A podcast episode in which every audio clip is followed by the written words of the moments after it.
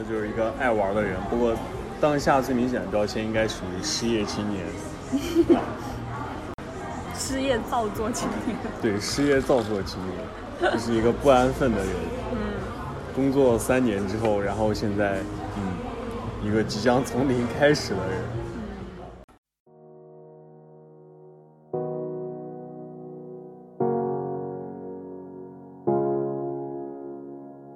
失去的过往，就别再回头望。失去的过往，身上背着行囊，但是随便乱晃。带一身臭皮囊，面对我的模样，等着手下算账。像是一场噩梦，从来没有醒。我在寻找美丽的风景，它烙在的瓶中心。躺在床上，我正房间窗户，坏的想法在我脑里付出。不想再拼，这还不是巨鹿。我的行为正被恶魔束缚，渴望自由，像是治不好的病，理由太多，没有人会信。我只需要自己静一静，这趟远行会在哪里停？那个女孩还在家等我，是我 fucked up， 是我不可斟酌。没有人应该要原谅我，双手一摊，我还能说什么？年迈的外婆，我见我在外国，拜托别让她担心。每天睡觉怕着发波，到底为何要躲？怎样才有骨气啊？鲁鲁。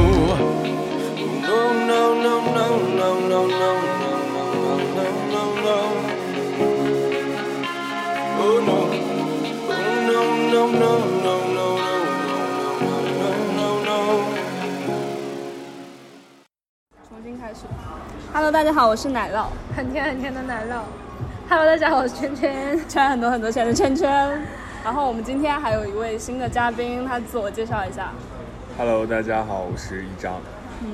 一张呢是我们，就是我上期有说，我最近要交新朋友，这是我交到的第一个新朋友。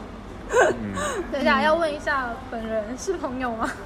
搞到这样是，你终于有朋友了。对啊，圈圈一直说我在深圳没有朋友，我不是他的朋友。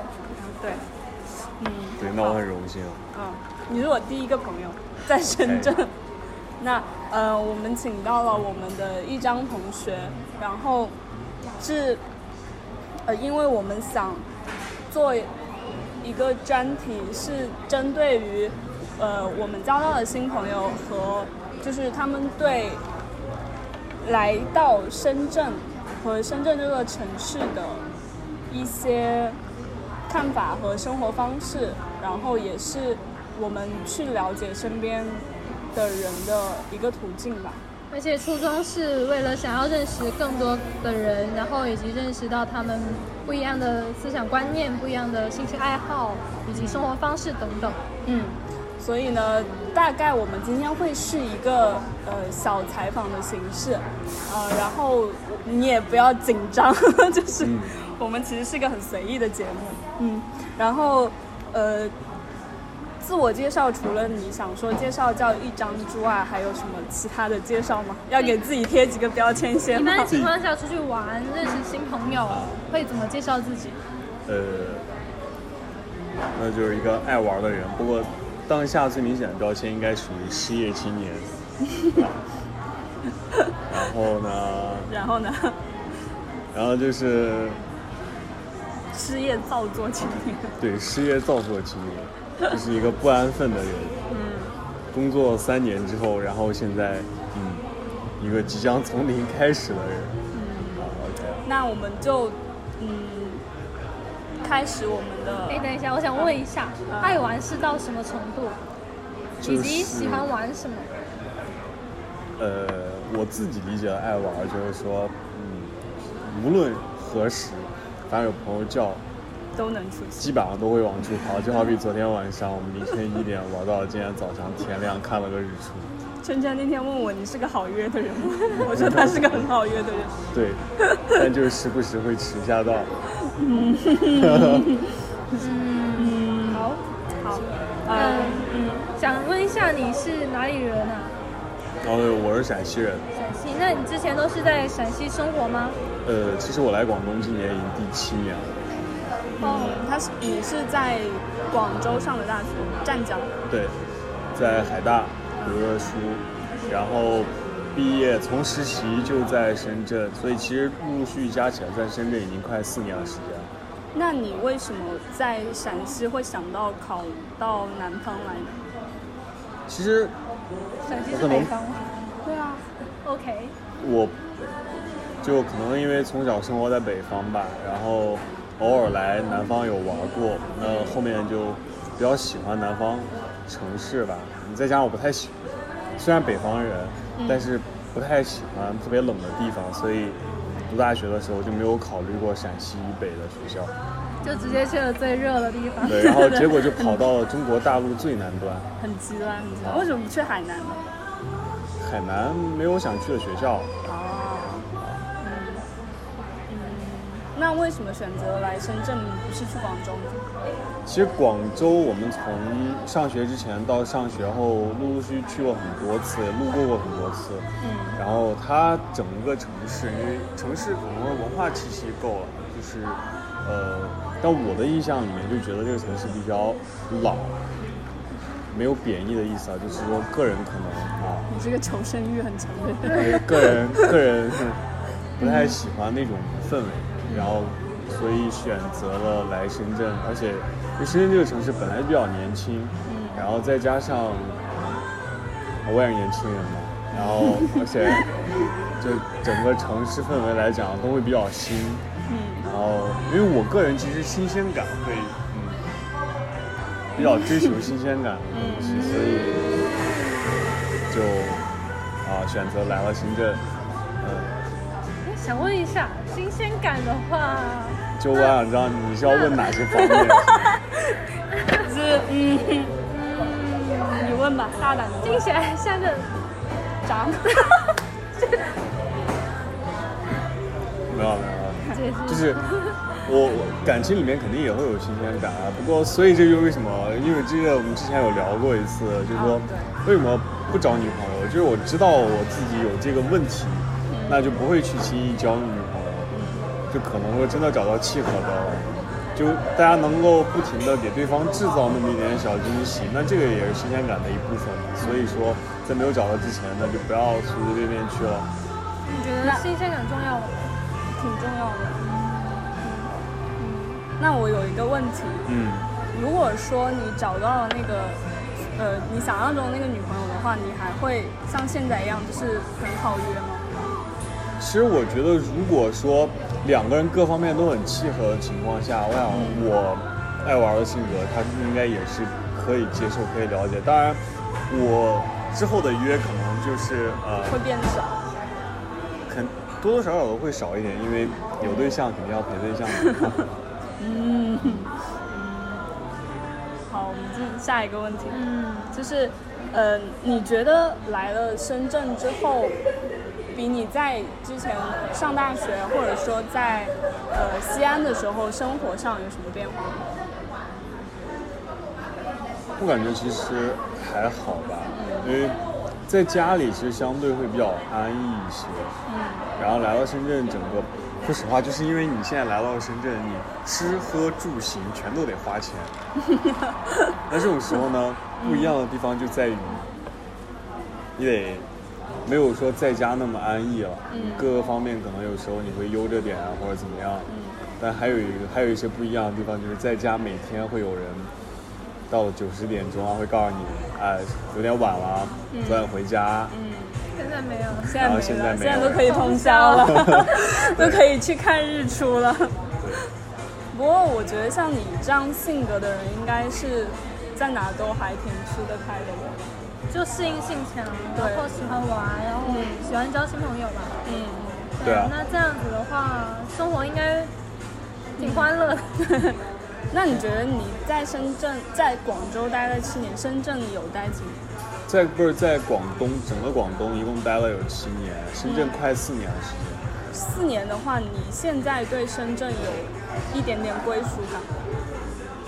其实我到现在为止，然后现在有跟朋友聊过，他们说，哎，努力赚钱买房，将来要在深圳买房怎么样的？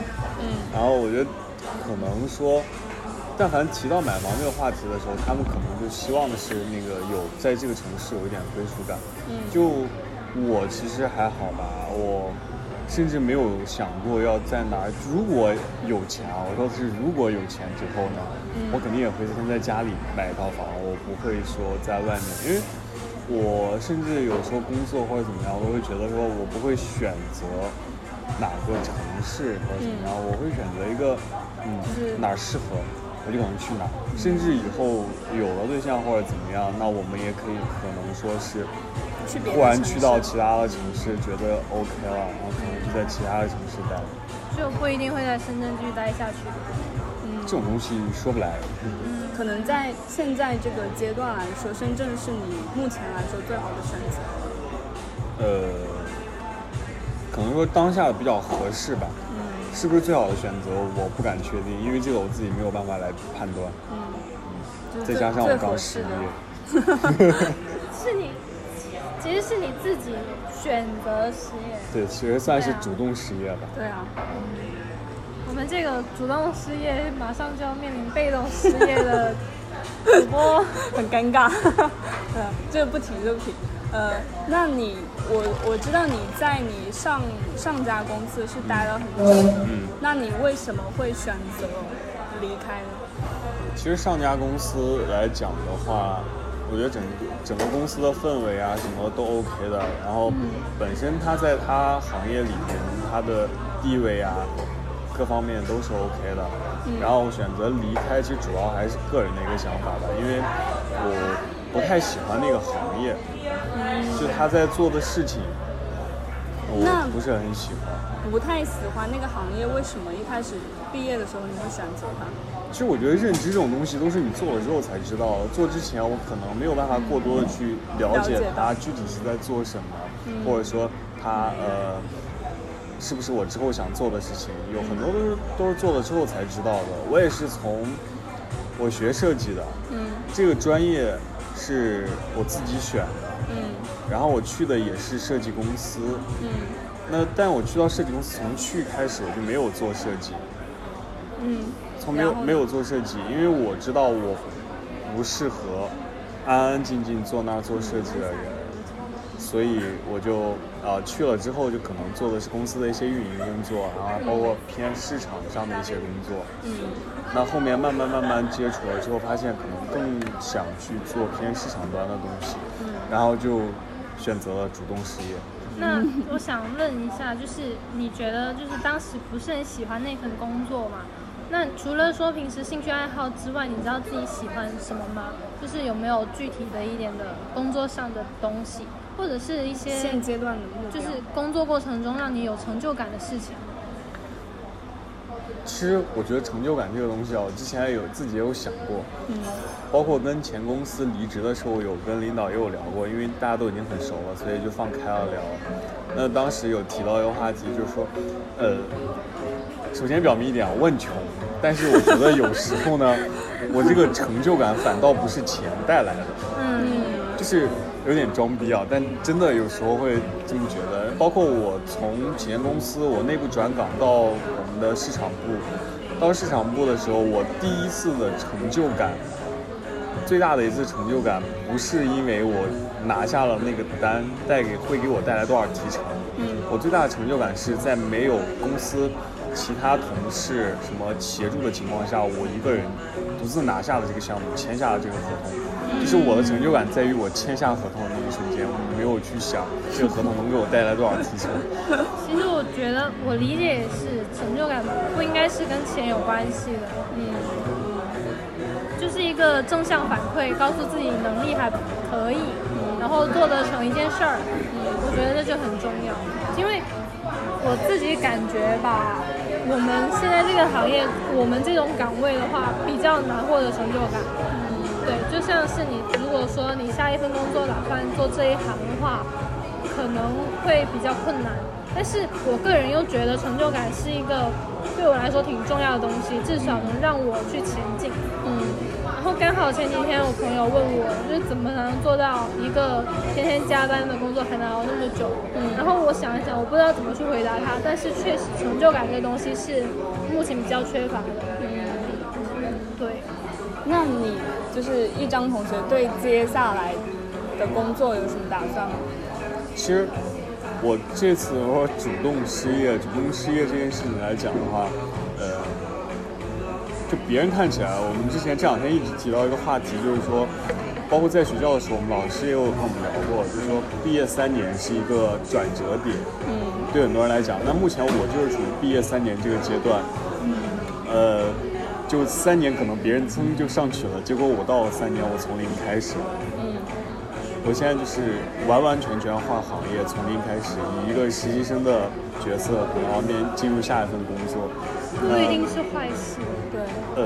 是好是坏，我现在不知道，因为我现在可能也就是仗着自己还年轻，我也想去想尝试，想再去试一试。我一个是看一下自己到底能不能做，还有一个就是要看一下，也是算是检验自己的判断到底是不是准确，是不是对的。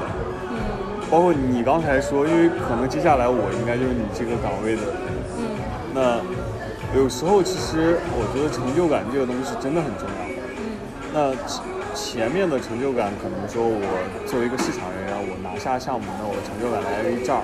那接下来我理解到的成就感就是我能不能成功的进入这个行业，我能不能成功的胜任这份工作，那可能这是我阶段性的一个工作。然后至于在这个岗位能不能待多久，我现在不敢保证，甚至于我可以理解是这个岗位是我切入这个行业的一个入口，一个契机。对，然后我从这里面能不能去通盘了解一下这个行业在做什么？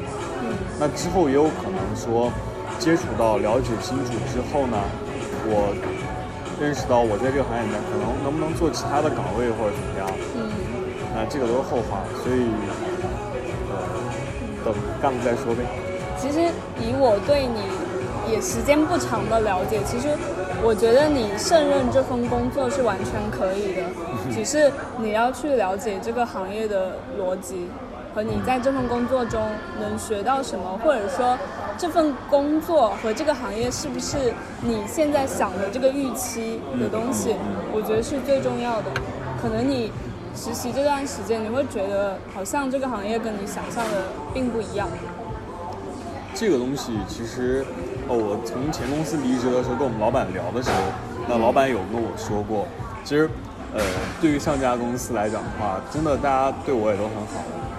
然后我们跟老板聊到最后，老板就说尊重我的意思。那同时呢，也有提到一个点，就是说，如果你去做了，你发现并不是你想象中的样子，或者说并不合适，然后随时欢迎我回去。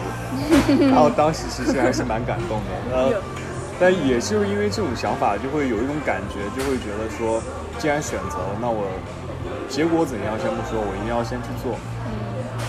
其实我觉得有一个人支持你，就感觉你好像有退路的这种感觉，还挺好的。就其实有时候我跟我妈也有聊啊，跟我妈他们那天也有聊过，然后。我爸有提到一个观点，就是说，那既然你决定了，你就要去做，你不要先去考虑退路的事情。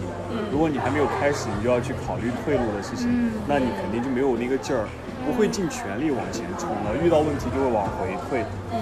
然后这个其实也是我可能比较考虑到的一个点吧，就是觉得说，先不要考虑退路的事情。其实跟我性格挺像的。其实我经常在做自断后路的事情，因为毕业的时候，我上大学的时候，我就按照我妈的意思，就当时让考证嘛，然后教师资格证我也考了，就感觉大家都有经历过这一段。对，教师资格证我也考了，而且我当时是改革前最后一批考的，就是我本来呢是听我妈的，好了我报名了，书我也买了，结果我书都没看，临考前2天看了。然后别人还报班学了，就我运气比较好的就是没去上课，但是我过了。厉害！虽然有2门都是压线过的，但是都过了。过了之后呢，因为改革前的教师资格证是这样，它是要在你毕业前你要去换证的，参加换证，然后才能去面试这些的。然后当时就是为了不想回家去。当老师，因为我不太觉得我自己不太安分，所以没有办法去胜任这份工作，也怕误人子弟嘛。然后呢，就瞒着我妈，偷偷的没有去换证，让那个证过期了。然后后面我妈在提到的时候，我就说我已经毕业了，换不了了。那这个一直没敢告诉我妈，是我自己故意让她过去。这个也是我自断后路的。这个这期节目发给。这个也是我自断后路的第一次，就是在我毕业做选择的时候，我就断掉了这一条回家这条路。没事，你是独生子吗？哦，我不是。有兄弟姐妹？我有个弟弟。嗯。你家里人是比较支持你，感觉会比较开明的一个态度。我们家是因为我们从小属于放养，就是。爸妈在这种选择这种事情上，多数情况下会比较尊重我们的意见。其实那天我说我要辞职，我已经辞职了，然后我没有敢跟我妈讲，因为我不太想让他们担心，我想去找到新工作之后再跟他们讲。然后新工作找好了之后跟他们讲了之后，一开始呢，爸妈是比较反对的。然后我妈是觉得的话，可能说有点冒险。我爸呢，一开始可能没有太理解我的意思，所以那天聊的时候，我爸就说：“别遇到问题你就想着要换，遇到问题你就想着要换，那你有没有想着办法去解决？”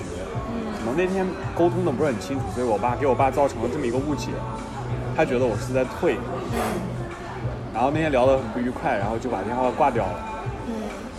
然后挂掉之后，第二天晚上，我爸主动给我打电话。其实我爸主动给我打电话，从上大学到现在数得清的几次。我看到来电是我爸，然后我接了之后，可能还沉浸在前一天。因为我觉得他们不太理解我。但是我爸一上来电话接通之后就说了，先是问了我一顿吃饭，完了结束就说，他们也想了一下。那既然这样的话，反正。我就半开玩笑的说，我也没几年可以蹦跶的了，马上就30岁的人了。然后呢，既然想去做，那就去试试呗。但是一定要尽力去做，不要什么事儿还没有开始就想着往回退。然后，顺便也说了一下，就说如果说什么生活费不够啊，他们现在可以支持。然后。当然我也不好意思开这个口，故作倔强的还说了一个没关系，养得活自己。然后我爸说，男孩在外面一天不要抠抠搜搜的，然后也别把自己整得瘦不拉几的。然后其实当时还是挺感动的，就因为觉得父母其实还是比较理解的，永远是其实最坚强的后盾，我觉得就在这儿了。对，因为我之前来深圳，就从家里来深圳的时候。包括我现在换工作，我妈也有问过我，就是换工作的原因，因为父母好像总是有会觉得你换工作就是逃避，你就是因为跟前一家公司的老板或者说同事相处不好，或者说你这个工作就是做不好了，所以你就要换工作。那其实，很多时候都是，我觉得。父母支持是一件很好的事情。我其实前天吧，妈妈给我打电话，我跟她说我换房子嘛，然后现在单价基本上是以前的2倍。然后呢，她就一直说很贵的，然后问我负不负担得起这些生活，我说妈，我都来深圳3年了。然后她马上反问我说，你来深圳3年都没有存款，然后一瞬间整段垮掉，很尴尬。对，就感觉自己像是被抓住尾巴。那你待业在家这段时间有做什么事情吗？其实我待业这几天在家，主要就几件事儿：睡觉，陪我家栗子，然后出门转转，因为我是真的不太喜欢把自己闷在家里，我宁愿说出去找个地方，就喝杯东西，我坐外面抽个烟喝个东西，然后我看着别人在那儿也 OK， 就是我不太喜欢闷着，就可能有时候也就自己一个人坐在外面，我也不知道我在想什么，反正就是放空吧。栗子是他们家松鼠，对，我养了一只松鼠，对，可以养吗？可以啊。没有，不是野生动物，是合法的，对，是宠物型的那种松鼠，对。很尴尬。那我很好奇的一点是哪个时刻让你决定说要转行做广告的？有什么事情影响你吗？是这样的，就是包括我学设计啊，决定学设计一路过来都很奇怪的。就是我那时候，我上高中的时候，我们这个专业他们设为工业设计界必读的一本书是原研哉的《设计中的设计》，然后很多同学上了大学甚至都工作之后才去看这本书。我是在高一的时候偶然在书店碰到这本书，不知道怎么就被那本书给吸引了，所以我是在高一就读完了全本的原研哉的《设计中的设计》。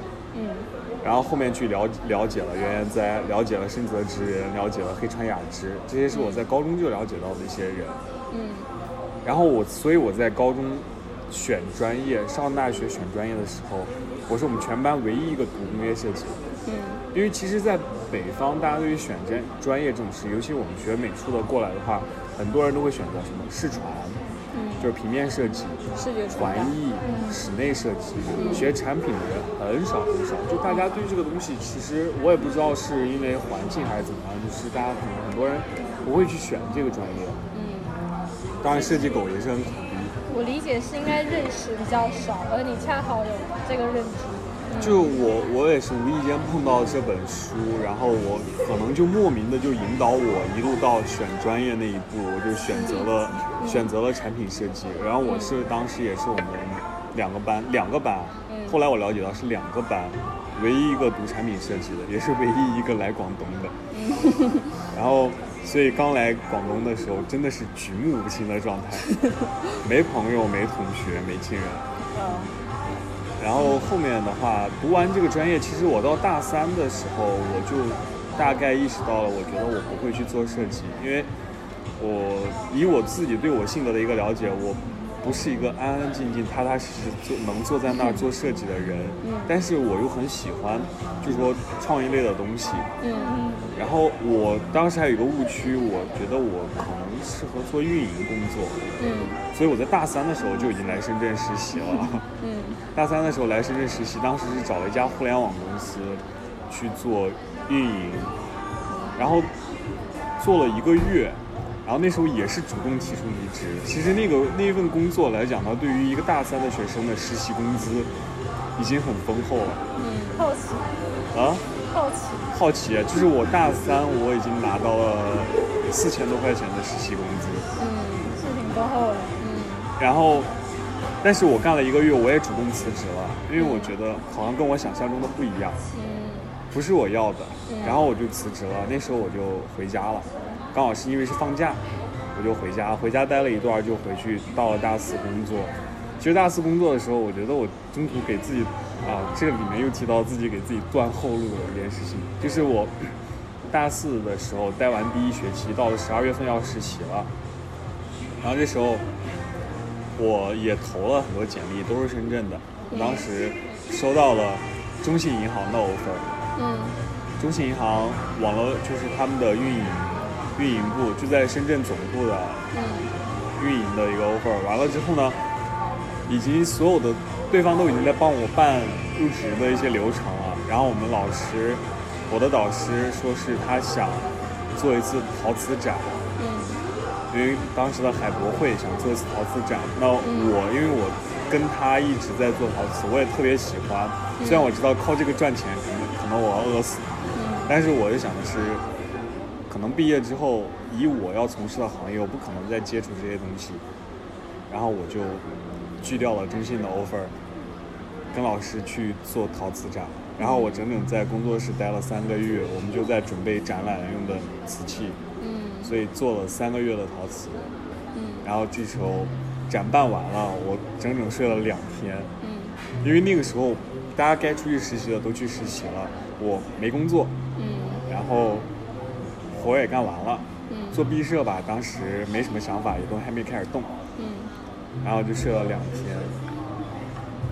天，想了想，然后接下来要去哪儿工作，然后期间同学也有问过我了，包括我的朋友也有问过我有没有后悔。然后到现在为止我也没有觉得我有后悔过，因为甚至我觉得我经历的那一段别人不一定会有的。然后同时呢，我说后来也想明白，就是说可能如果我去到这样一个单位做这样一份工作的话，那我接下来其实当然起点会比同时毕业的同学要好很多，但是接下来可能就是个螺丝钉了。我其实蛮好奇你在那个展获得什么，你自己感觉的。首先我觉得我做的是我喜欢做的事情。获得了什么？就是我觉得我那时候这个又回到成就感这个话题，就是我晚上我可以通宵为一件东西，就是从来没有那么准点过，就因为我们开窑是要卡时间嘛，有时候电窑的话它需要通风，这些永远都是定的闹钟，我可以在工作室整到全宿舍最后一个回去，就是我们通宵整个工作室没人了。然后因为做陶瓷，后来我们做了很多雕花，它很需要很细致，我要拿一个毛笔或者拿个针尖慢慢的拿勾那些东西，勾完了做完了，然后其实整个颈间那段时间都快废掉了。然后我回去睡，可能到第二天早上6、7点钟，我们的窑要通风了，我闹钟一响起来就跑去给我们的电窑通风，怎么样，就是那段时间你要说实质上的一些收获的话，没有，因为我所有的东西都留给了老师，我所有做出来的作品都留给了老师，留给了工作室，没有带走一件东西。然后虽然老师当时毕业的时候有说我可以挑一件东西带走，我没有带，因为我知道我来深圳我要租房，我可能刚来那段时间不会很稳定，这些东西带出来的话可能也很麻烦，然后我就一件都没有带。但是我觉得你留下了更珍贵的东西，就是那个经历以及这段回忆，听起来很热血，就很少人会这么专注的去做一件让自己那么热情的一件事情。对啊，包括让我说我自己说不出来有一件是这种类型的事情。那我有。好的。那你有没有想过往现在不是很流行潮玩吗？盲盒，往那个方向去做呢？做什么呀？做工作呀。盲盒。其实有想过吧。盲盒设计啊，因为它跟工业设计其实有结合点。有之前有考虑过，因为我有很多朋友，他们现在毕业之后，他们现在在做自己的原创品牌的一些东西，有做服装，有做饰品，然后也有做一些潮玩的，然后我可能跟我前段工作有经历有关吧，就是我前段工作，因为设计公司，其实我们接触到这类东西蛮多的，那我前期一直是跟老板，我跟老板的话，那有时候他带着我去做事情的时候，我们可能更多在考虑问题的时候，不是说考虑到某一件东西，就是我们可能更多他会去引导我，让我去思考这个东西背后的一些东西，就是我做这个潮玩，那他就是大家形成这种趋势啊的背后的一些逻辑是什么？他可能希望的是让我站在更高的维度，虽然我现在没有达到那个段位，但是可能有时候在想问题的时候，也会受到一些影响吧，受到之前他对我的一些影响，所以就会去想着说，不想去做很具体的事情。我想，就包括我现在接下来要转行，我没有说是去做专业岗，当然这个也是有专业限制了。不去做专业岗，去从这样一个岗位入手的话，就希望的是先去了解这个行业，了解之后我再去看我具体我适合做什么。然后还有我能做什么，所以你刚刚说潮玩呢，就是盲盒这些东西，我也不知道我能不能做，但是我觉得如果从现在的这个工作来看的话，之后还是可能会有机会接触的，无论是说作为我们的客户啊，或者说是我们之后去做的话，肯定都还会有机会接触。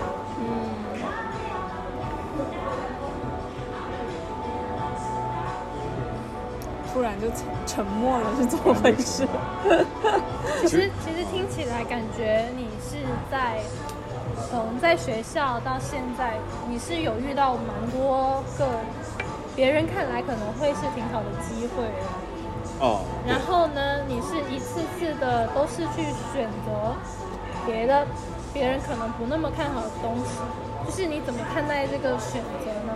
因为听起来好，又是中信银行的，又是一个蛮好的运营的公司，然后做一个月离职，然后工资还挺丰厚的，就这过程来，我感觉这是一个一个机会，然后你去选择了别的事情。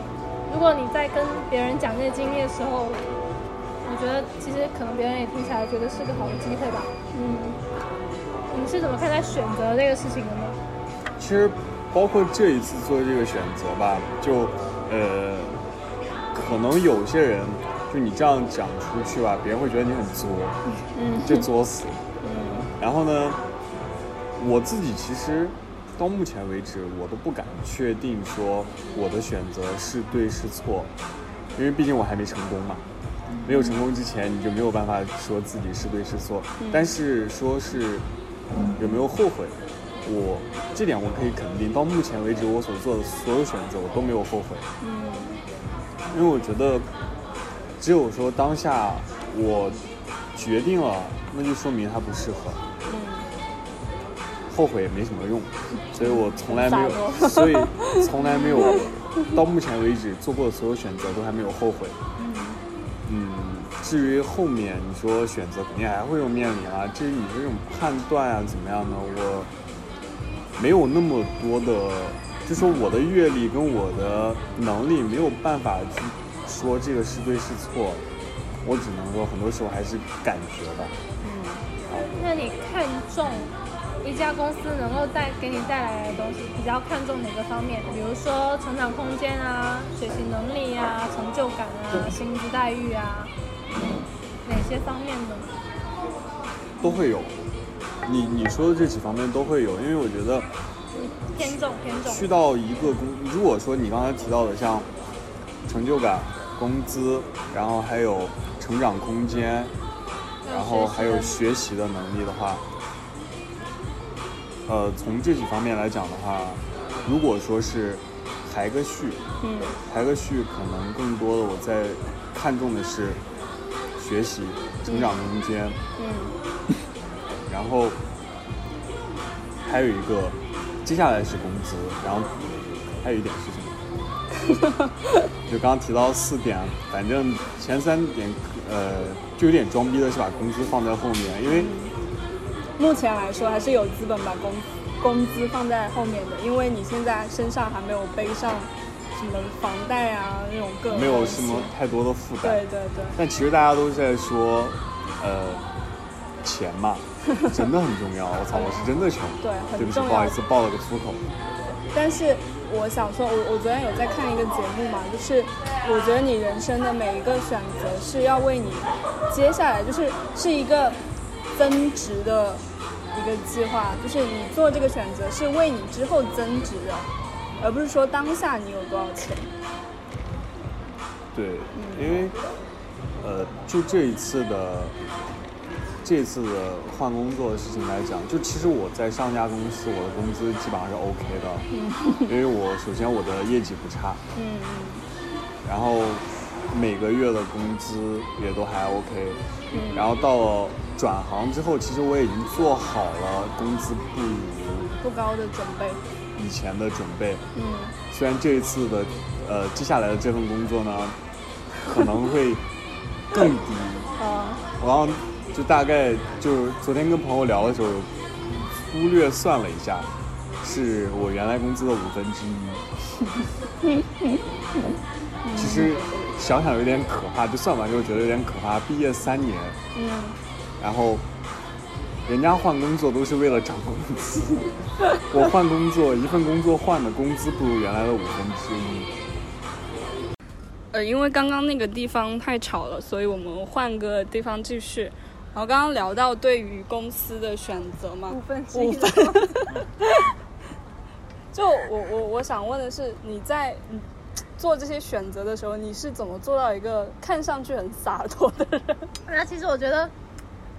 还好没女朋友，不然会顾虑很多吧。对啊，不然怎么想？不敢找女朋友了都。你2020注定是单身的一年。对，2020未必呢，说不定刚好遇到合适的工作就马上升职加薪。这种东西，飞黄腾达，这种东西都是后话。对，其实我觉得找一个合适的工作，遇到一个合适的领导，在一个合适的岗位，真的是运气问题，很难。说到运气，其实我妈跟我对我的一个评价就是，我到目前为止走过的所有路都是靠运气。然后我甚至也会有这种想法，因为我真的，我这一路走过来，我觉得是蛮顺的。就可能说这一秒失去了这个机会，下一秒另一个机会就来了，就一直是这个样子。就从上大学啊到现在，我上大学的时候，我们老师都有说过一句，就另一个老师，我不是很喜欢那个老师，然后他直接在全班面就说我，就你这个样子能考上一个专科就不错了。其实我在上一家公司，就是我之前在这边上班嘛，这家公司那个老板，其实我很不喜欢那家公司，但是那个老板讲了两句话，我就是一直记着。一个是说我整天看起来很轻松的样子，然后现在已经没有那份轻松了。然后第二个是，我当时好像是要款吧，顺利要回来了，就是一个他们的算是死账烂账那种。要回来了。其实他跟我说运气也是能力的一部分，因为我当时跟他说这是运气好，然后他就说运气是能力的一部分。我现在是非常认同，就是对运气其实真的很重要，运气也是要好好珍惜好好把握住的。其实因为我为什么要说到运气这个事情，就是之前很多时候就会觉得，因为我不知道自己能力在哪里，然后很多时候在遇到很多问题，包括我说我，其实当时我在推掉了，就我刚才说大学毕业要大四那年，我推到中信 offer 跟老师一起去做完那个展览，然后后面那段时间是属于没有工作的状态，然后我都打算来了深圳再找吧，就不要在学校耗着。结果来就在这个时间，我的另一位老师。就是我是主动从他的工作室退掉了，去了另一个老师的工作室去做我想做的陶瓷。那结果就在这个节骨眼，我之前退掉的那个工作室的老师给我推荐了我上一家公司，就我待了3年的一家公司。他直接把我推给了老板，然后让我去那边面试，然后也都顺利的工作了。包括到对，这个真的是我的贵人。然后包括我上家公司的老板就对我特别好，我都离职之后了，那5.1的时候他还单独邀请我去他家，就是去烧烤，然后跟我聊天，聊很多就工作上包括后面的一些问题，就说有什么问题可以随时跟他讲，在他能帮助的情况下，然后他一定会帮。包括我们之前公司做就是陶瓷的那个客户名字就不用讲了。然后我那天我们在聊天的时候，跟我前老板聊天的时候有提到，然后他就说：“哎，我也认识啊，你需要帮忙的时候你随时说。”感觉像是认识了一位人生导师，以及是人生的朋友吧。就是不是阶段性的那种朋友，对，就是一直有联系，我觉得挺重要的。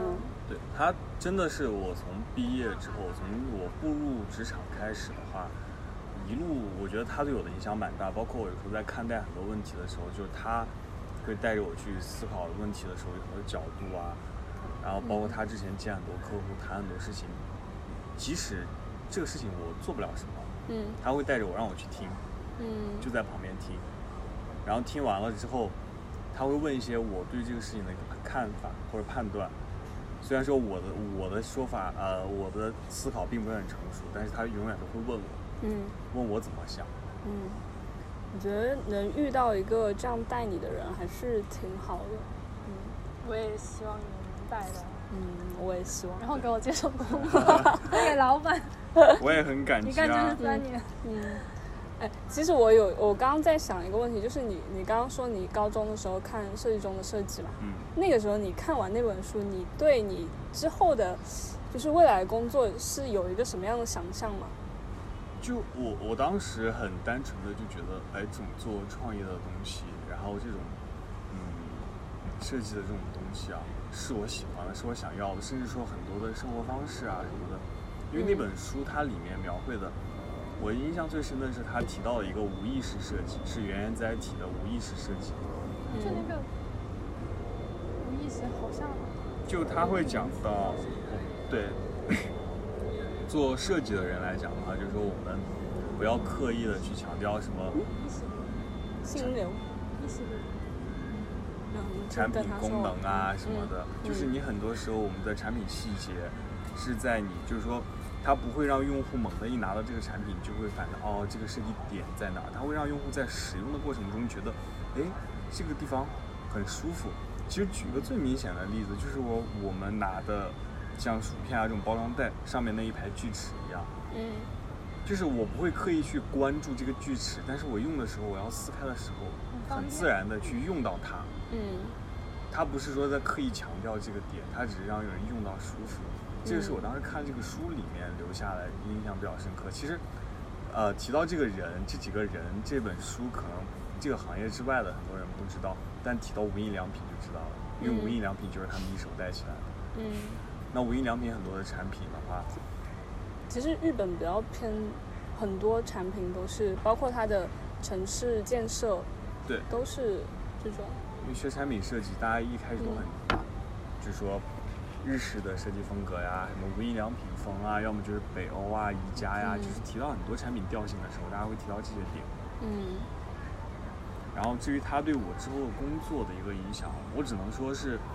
可能说算是我当时认知的一个启蒙吧，然后具体想做什么能做什么也是，甚至包括我接下来要转广告行业都是一路过来之后慢慢对自己的一个认知吧，认知到了那种程度，或者说我明白了这个很多东西之后，我才会去做这样一个选择。那你对接下来广告行业会有什么期待吗？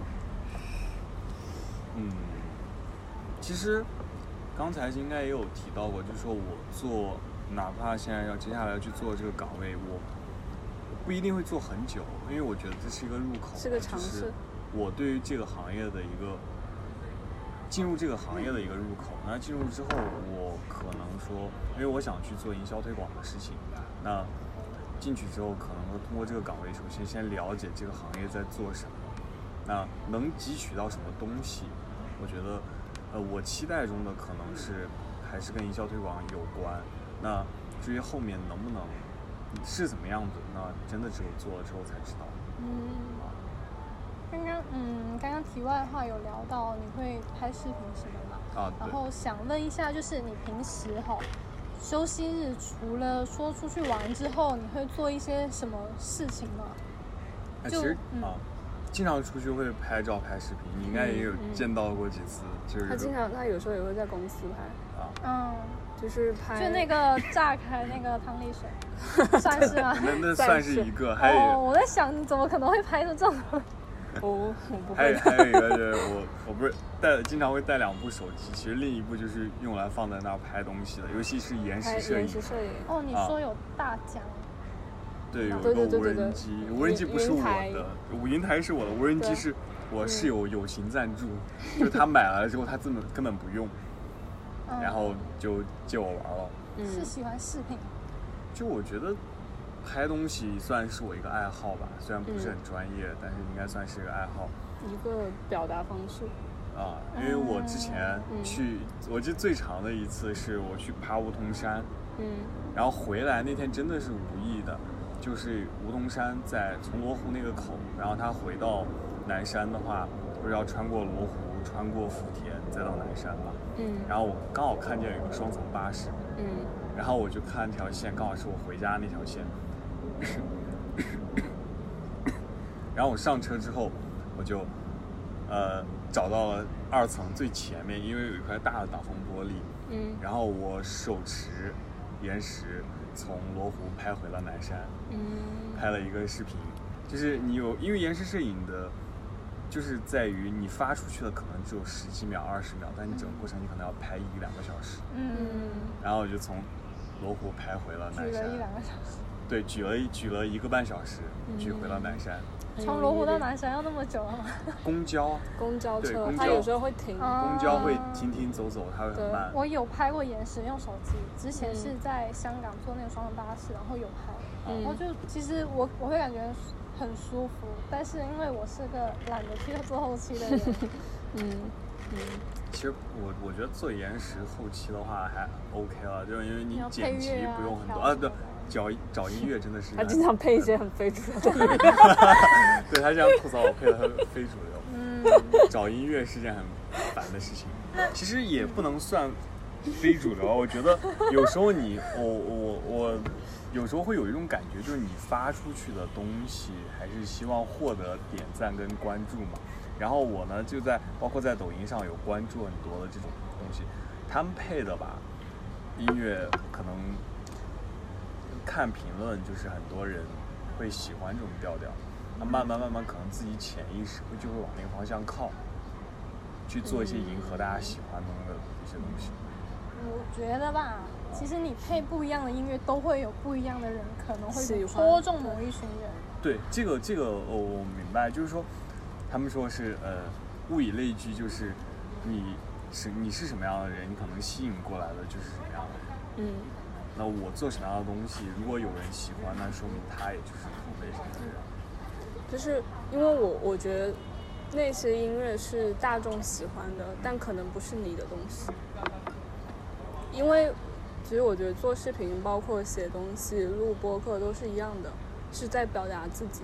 我觉得可以形成你自己个人的一套风格，可以试着就是不用迎合大众那种音乐，用你自己喜欢的东西。可能他就喜欢那种，只是你老是说人家非主流。我用非主流这3个字只是个形容词，包括我说他非主流，说我自己非主流，我明白，就是不是个贬义词。我知道。那照我想，我问你一个问题，就是你作为一个就是也接触了一段时间了，那你觉得？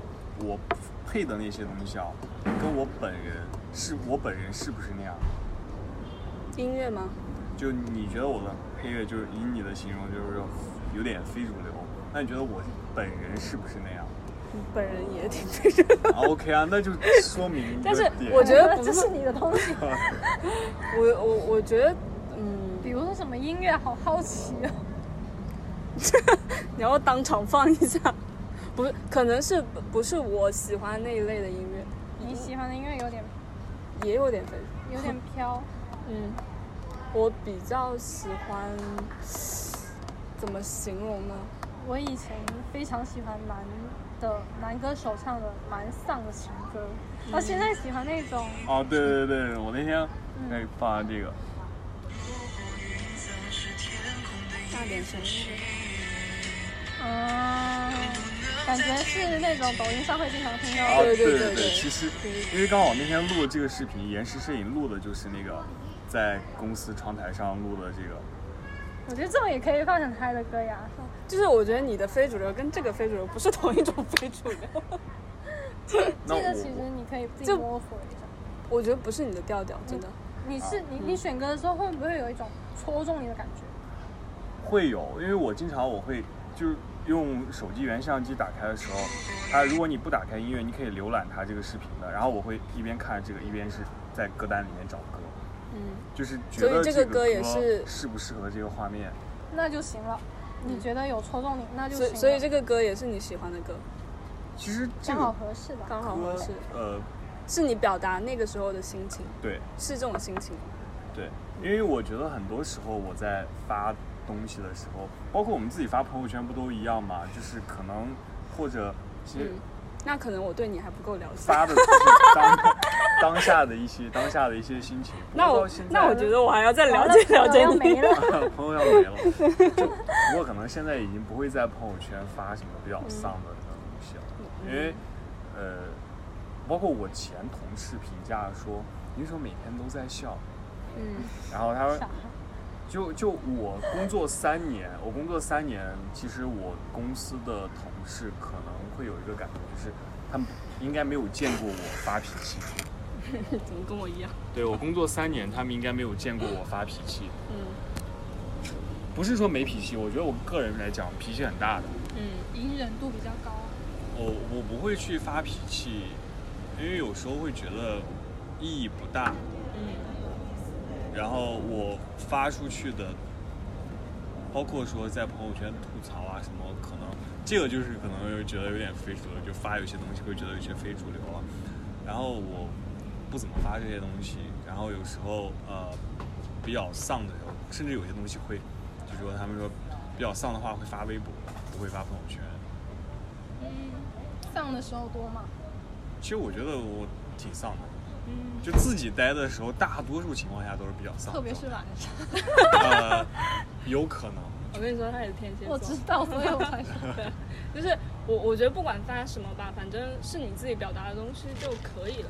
就是可能在我看来非主流，因为我自己也觉得我是个非主流的人。他不是你的受众而已，可能是。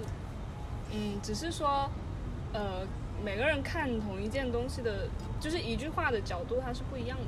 只是我只是说而已。我明白，就是我本身我可能我觉得我自己的性格有时候会很纠结，然后就我听歌单很杂的，我还会去听评弹，苏州评弹。苏州。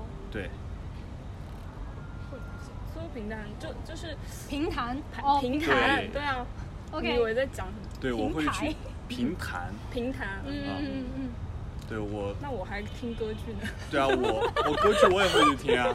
其实我觉得挺好的。就是，然后我也去听了什么DJ 的现场，然后民谣的现场，然后流行乐啊都会去听，摇滚也偶尔会听。我觉得其实，因为刚好前阵子有在微博上看到一个博主说，网易云音乐那种日推呢，其实是。给你更你的东西，但是其实我们可能是想要去尝试更多的可能性，而它只给你一般情况下常听的那些东西，那样子其实我们是被约束了，对，局限。所以我有两个 app 听歌。我也是，我可能不止。上班网易云，下班虾米。不用 QQ 吗？没有用 QQ 不了解一下吗？就是上班的时候，就可能网易云上面听的歌就会比较其实我听歌时间挺少的，我也只用 QQ 音乐听。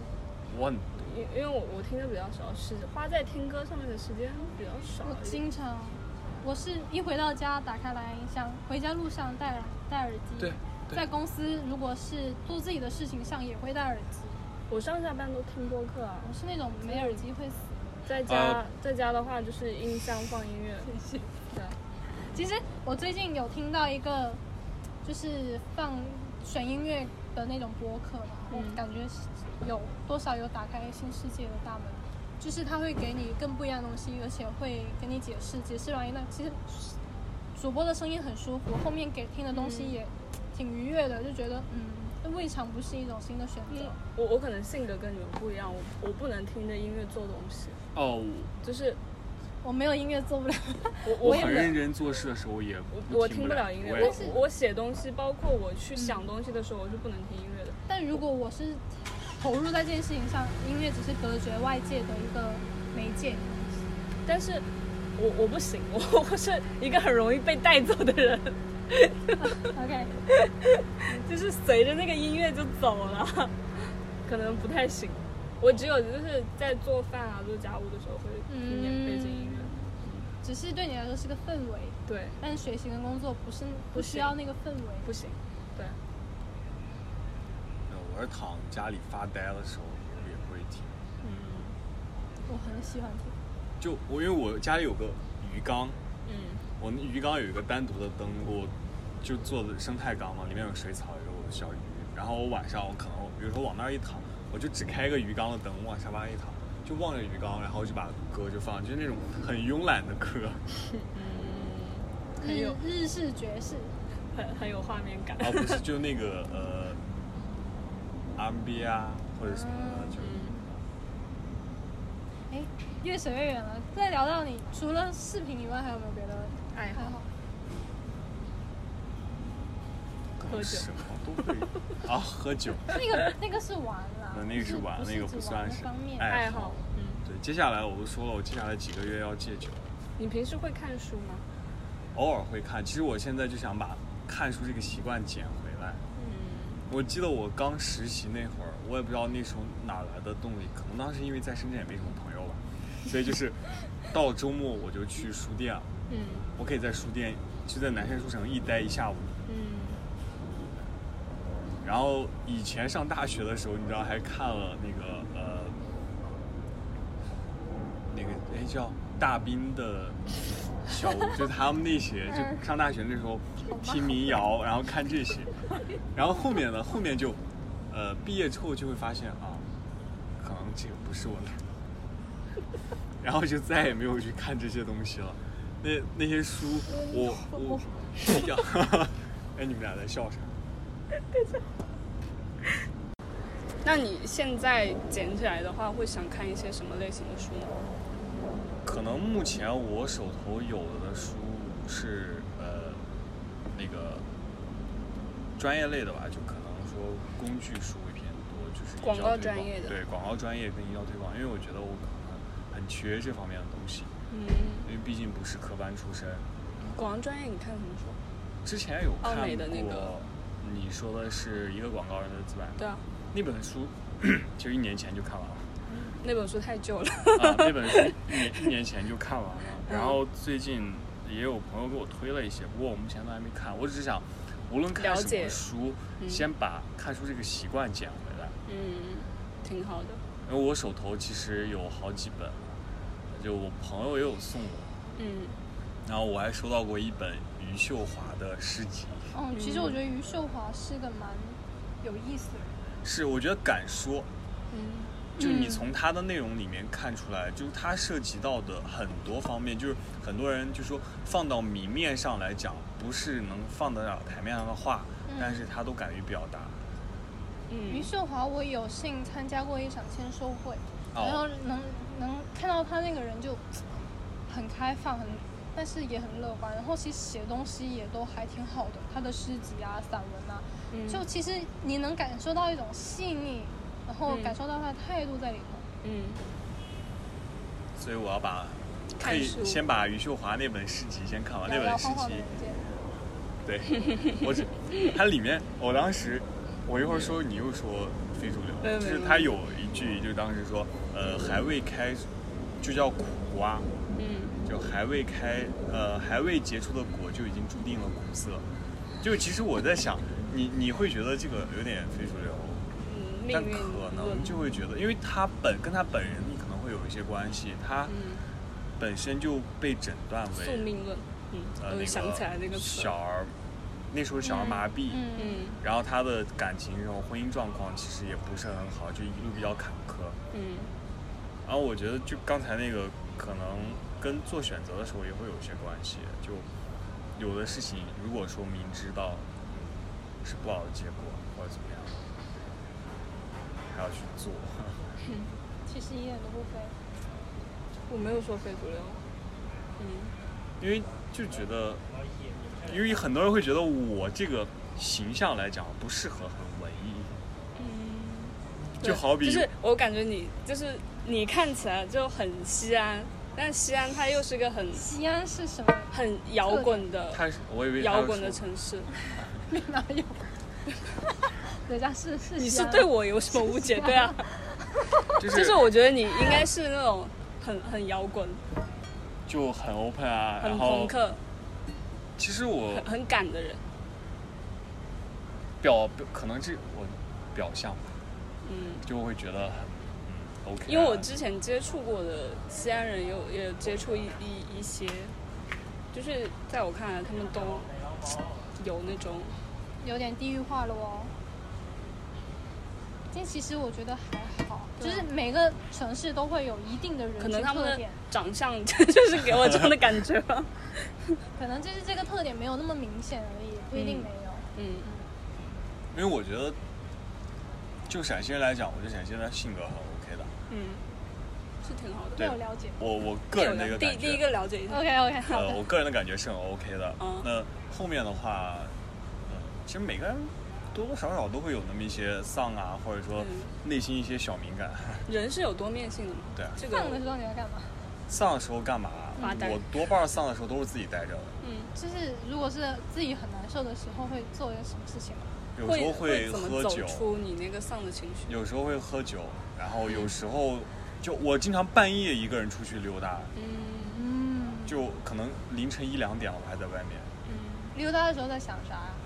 就什么都会想，然后什么感情生活呀、工作问题啊、个人的一些什么想法呀都会想，然后有时候就会觉得说，想那么多干嘛？就是有时候你自己就会，包括换工作，你就会觉得说，想那么多干嘛？做就是了。对啊，你想反正你也想不明白，那做呗，做了之后是就是，不是就不是嘛。嗯。想那么多你没经历过，你也想不明白了。就算就说别人经历过跟你聊过，他也只是一个借鉴，他没有办法直接来决定你很多事情的时候，因为每个人适不适合的东西都不一样。嗯。哎，对，你有没有想过做就是下一份工，就是会不会未来把视频当做你的工作？曾经想过，然后这个其实我觉得说，如果说把这个当做我的工作，其实那就跟做设计是一样的。因为我有些爱好是不决定做设计，就是因为我觉得我不是一个安安静静去坐到那儿进行实操某一项工作的人。嗯，那如果说把视频当做我的工作的话，那跟设计一样，我不可能说是专职去拍摄后期这样做那儿，一直重复的这种工作，我觉得我做不来，它只能当做我的一个爱好。嗯。你呢？你能爱好跟工作，你觉得为什么爱好？就是，就是我上个月跟领导聊想离职这件事情，我觉得我也没有办法。我有说到，也许可能会想尝试用做咖啡行业的新媒体运营这一块，但是它是一口咬定说，不建议把爱好发展成为工作这个事儿，但是他具体没有讲原因。但我以前是觉得，我以前很喜欢写东西嘛，但是我从来没有想过把写东西做一个文案，把写东西当成自己的工作，这个我没办法。但是我觉得咖啡这个行业未尝不可。我没有办法，因为其实爱好对我来说是另外的一个精神支柱。如果他把我把这个爱好给当做工作的话，我没有其他的寄托了。对，再找别的爱好。那这个办法就是没有办法，我觉得工作和爱好要分开。那可能我爱好挺多。对，我其实爱好也挺多的，但是某一项来说，其实我是没有办法的。对啊，前段时间我还有想过，反正此时要不要去做一个什么旅行博主，就去自己拍东西啊，这就有点太理想主义了。是啊，然后因为我前段时间在想过说，既然离职了就出去玩玩呗，然后万一遇到哪个合适的城市，那找到工作就待下来。但是其实城市是跟行业划分有关系的，肯定有关系啊。对啊，那如果说不可能随便就能找一个城市，在那里找到一个合适的行业。哦，这个我当时去找，说是找这个工作，就没有想过说能找到这个行业的。嗯，可能是其他行业，只是适合当下的短期内的一个，就相当于赚钱旅游。这个有点想的太理想化了。其实我以前有想过，但是我觉得，赚钱旅游只能让你撑几年吧，你没办法在这个东西一路走下去。嗯，不过这个也是要看性格，和你对未来的规划。我对你对我们这种业余的事情的看法有点好奇，就是我们两个这种有没有，或者是你有没有什么问题想要问我们？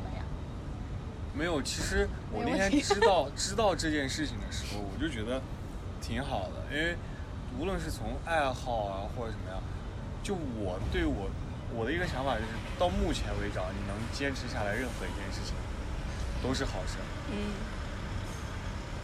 无论是爱好啊还是什么的，就是你能坚持下来一件事情，就都是好事。然后我也有想过，包括接下来一段时间，我说不是有4个月的时间嘛？这个4个月，我说我能，无论是在这个行业或者在接下来这个公司能做成什么样，我先不去做一个过多的想法。那我就想的是，我通过这4个月，反正已经决定了从零开始，那我就通过4个月，包括自己的一些习惯呀什么的，就来做一个调整。如果我能坚持下来这4个月，工作且不说，如果能把这些习惯全部调整过来，我觉得我就赢了。比如喝酒、看书这种习惯。喝酒、看书，甚至早睡啊，早睡这个可能不太确定。你这个估计达不成。早睡这个可能不太确定，但是早起。对，因为我觉得早起真的是一件很难做到，很有意义，但是又很难做到的一个事情。很有意义吗？有，早起挺好的。早起但是很困。我一般早，如果我现在不是在学一点做冥想吗？冥想，就是早起的话很困，就是会冥想一会儿，然后睁眼就清醒。对，一会儿是多久？5分钟或者10分钟。有调闹钟吗？有，定时，就很清醒，然后就开始做接下来就是一天的事情。因为我这一周吧，有点算是绷紧了工作，但是我绷一天呢，第二天我就非常疲惫，我不知道，我其实没觉得自己的工作量非常大，但是一天下来就是专注在工作上，然后一直在忙这忙那个，但是最后还没有结果，第二天就是一个是累，然后一个是没结果，那更累了。然后一周反正持续了几天，然后这周末也像是白过了一样，就觉得好累，没办法早起。我要给我自己做心理建设，这种时候，我就得撑着。但是我整个人状态非常累，但没有觉得特别辛苦，也没觉得丧，还不错，挺好的，挺棒的。以前可能就开始抱怨了。我觉得我们今天就差不多了。好嘞。然后我们这个系列的下一期也不知道什么时候，不一定什么时候能认识朋友。毕竟对啊，我这个人认识朋友挺慢的。可以再邀请一下。行，好，那我们今天就先这样。好，拜拜。拜拜，下期再见。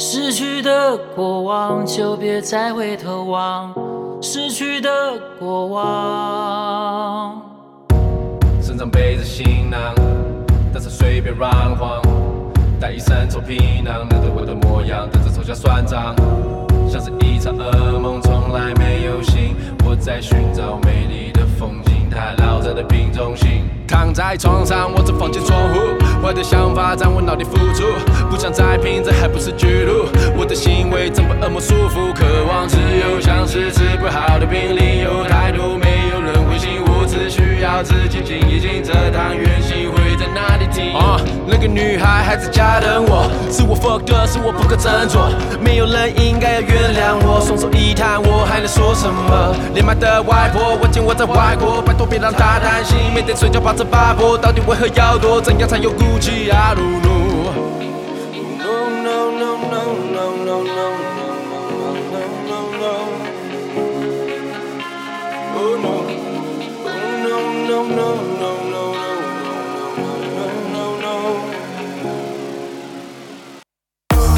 夜里的片段记忆如风，想伸手抓住却已把控，能不能再多一点时间拼凑，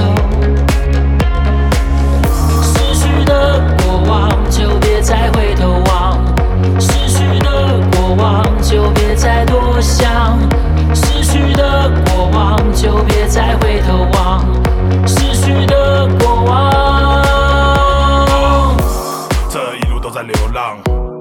的生活像是惆怅，这种生活让人惆怅，这条路是怎么走上？睡前问自己是否该继续，醒来还是在这首几率。我不想自由失去，不想被停止抓进去，只想哼着我的金曲。哦妈妈，我不会让你失望。哦妈妈，我只是在外地闯。想起你的脸，在我眼睛闭上，时间在早上，就像手指说的，怕错脚早上，别再担心我度过大风大浪。